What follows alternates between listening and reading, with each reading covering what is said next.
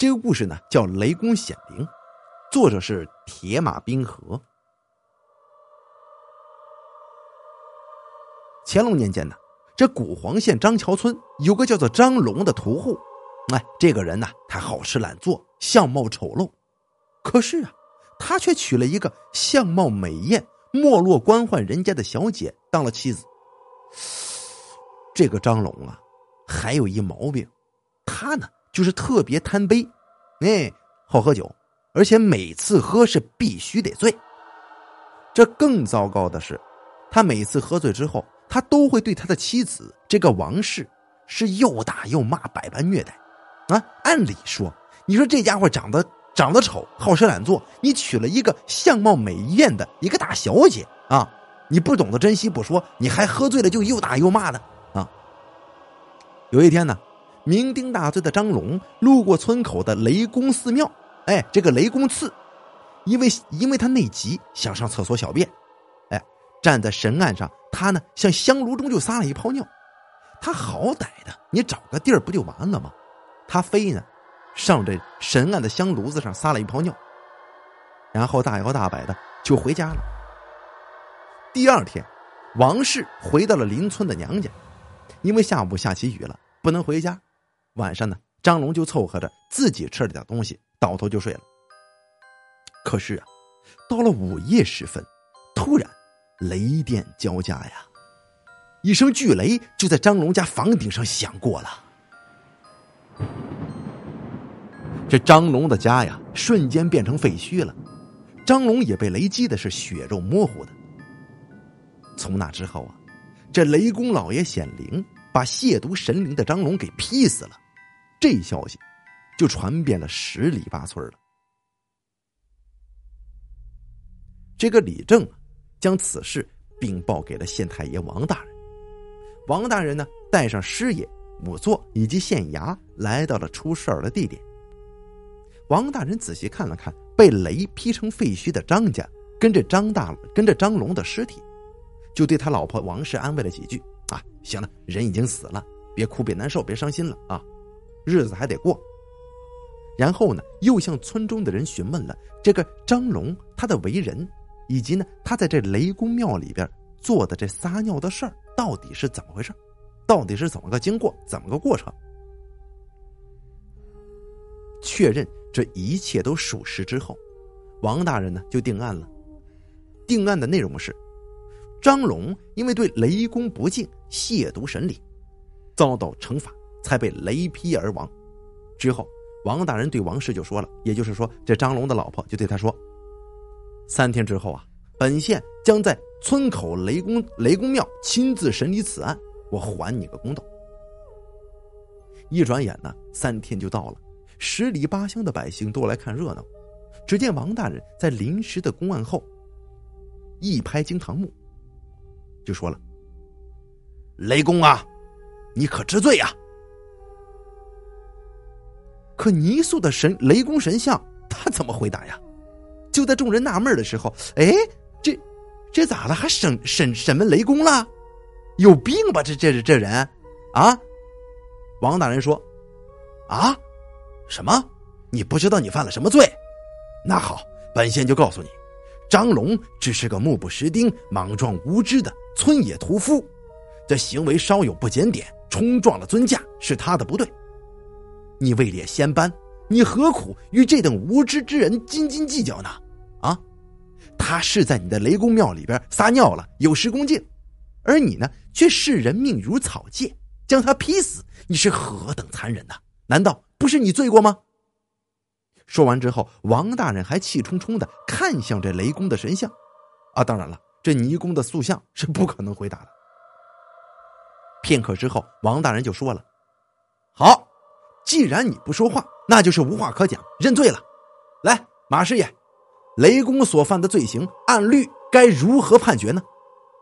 马师爷这个时候啊，就连忙说了：“这雷公啊，用雷劈伤人。”咱们就让他来个以以其人之道还治其人之身吧，也用雷劈的办法给给整他，让他尝尝被雷劈的滋味。王大人一听，面露喜色，可一会儿啊，又变得愁眉不展了，就问道：“这这全天下的人，谁会打雷呀？”马师爷建议呢，发一道榜文，重金招纳，哎，身怀异术的奇人人士，哎，看看能不能有人能办这事儿。王大人听完之后就点了头了。第二天，这招纳能士的榜文呢，贴满了大街小巷，可是，一连五天了，一直没有人接榜啊。直到第六天早上，一个三十岁左右的青年男子手拿榜文就走了进来。这男人呢？自称姓徐，哎，名庆元，叫徐庆元。自幼呢练习文练武的，小有一点本事。于是啊，王大人就带着个徐庆元来到这雷公庙了。只见徐庆元呢，在供桌旁边点了一堆木柴，然后就退了出来，并且让所有人都退到离雷公庙十丈以外的地方。这个时候问，王大人就试探着问了。喂，你到底用什么法子去劈这雷公呢？不会是拿我们取乐吧？徐庆元淡淡一笑，他从身后啊拿出一个斗大的油布包，打开之后，一股刺鼻的味道从里面呢就溢了出来。只见里面包着这黑黄两种粉末。王大人看了好一会儿，才说：“这，这难道是火药吗？啊，你你要用它炸雷公啊？不错呀，这的确是火药。”等小人呢，将这么一大包火药扔进火堆之中，这小小的雷公庙不就被炸上天了吗？这跟雷劈的效果是一模一样的。徐庆元十分得意，正要把火药抛进火堆，这王大人突然将他的手啊就给死死的抓住了。与此同时，对身边早已经跃跃欲试的县衙们大喝一声：“来，给我拿下！”这众衙役一拥而上。将徐庆元打翻在地，用绳子捆了个结结实实的。徐庆元心有不甘的就问了：“喂，王大人，您这是什么意思啊？小人在什么地方得罪了您呢？”“你没得罪我，而是得罪了王法，就是你制造火药，炸死张龙，并伪装成雷劈的。哼，本县略施小计，就把你给引了出来。”说完呢。这王大人命衙役将徐庆元跟王氏带回了县衙门。其实啊，那天王大人来到这出事现场，就发现此案有蹊跷，因为不但张龙被雷劈的血肉模糊，就连张家的几间房子、张龙所睡的火炕，都被雷劈的荡然无存了，而且这地上还留了一大坑呢。这显而易见呢，这么大威力是雷电所不具备的。正当王大人陷入沉思的时候，他想到了张龙那年轻美貌的妻子王氏，他不禁心中一动啊！这张龙是个五大三粗、相貌丑陋的屠夫，怎么会娶到如此美艳的大家闺秀做妻子呢？而且出事那天正巧王氏不在家，所以得以安然无恙。这天底下怎么会有这么巧的事呢？哼，一定是王氏与他人有私情。为了长相厮守，才出此狠招，置张龙于死地的。可是啊，这一切都是王大人自己的推理，既没有证据，也没有人证。王大人只好假意说张龙就是被雷公给劈死的，并且呢，要在三日之后审理雷公。他看似荒唐的举动，实际上有两重用意：一呢，让王氏和真凶放松警惕。以便露出马脚。第二，拖延时间，以便理清案件的头绪，查找真凶的犯罪线索。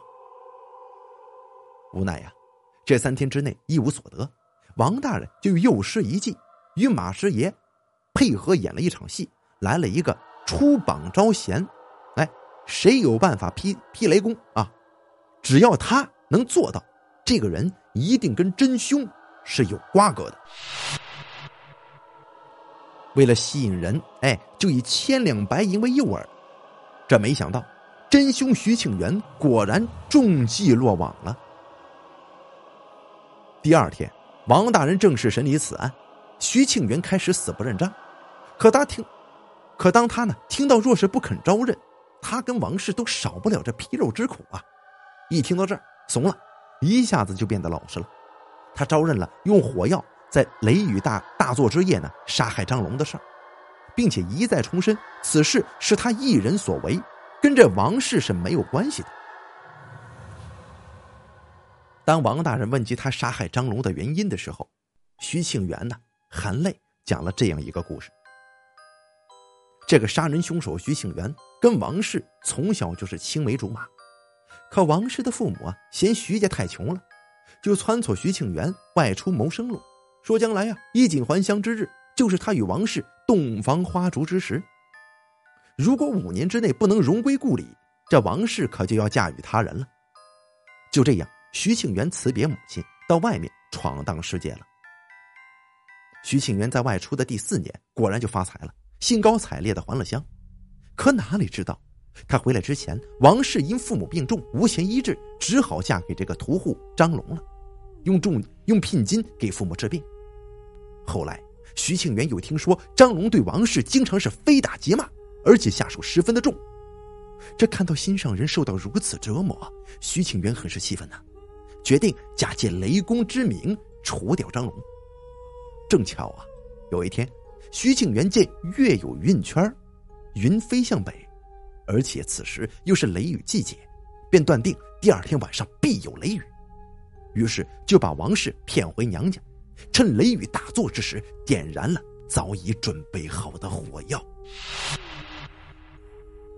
王大人听了徐庆元所说的话，大为感慨啊。过了好一会儿，才说：“哎呀，既然如此，那你为什么要为了区区两千两白银而自投罗网呢？”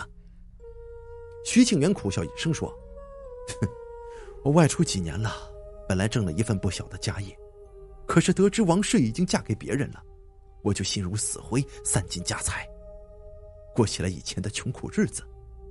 可是，近来老母亲生病了，我又身无长物。”不能请医买药，只好为了这银子，铤而走险了。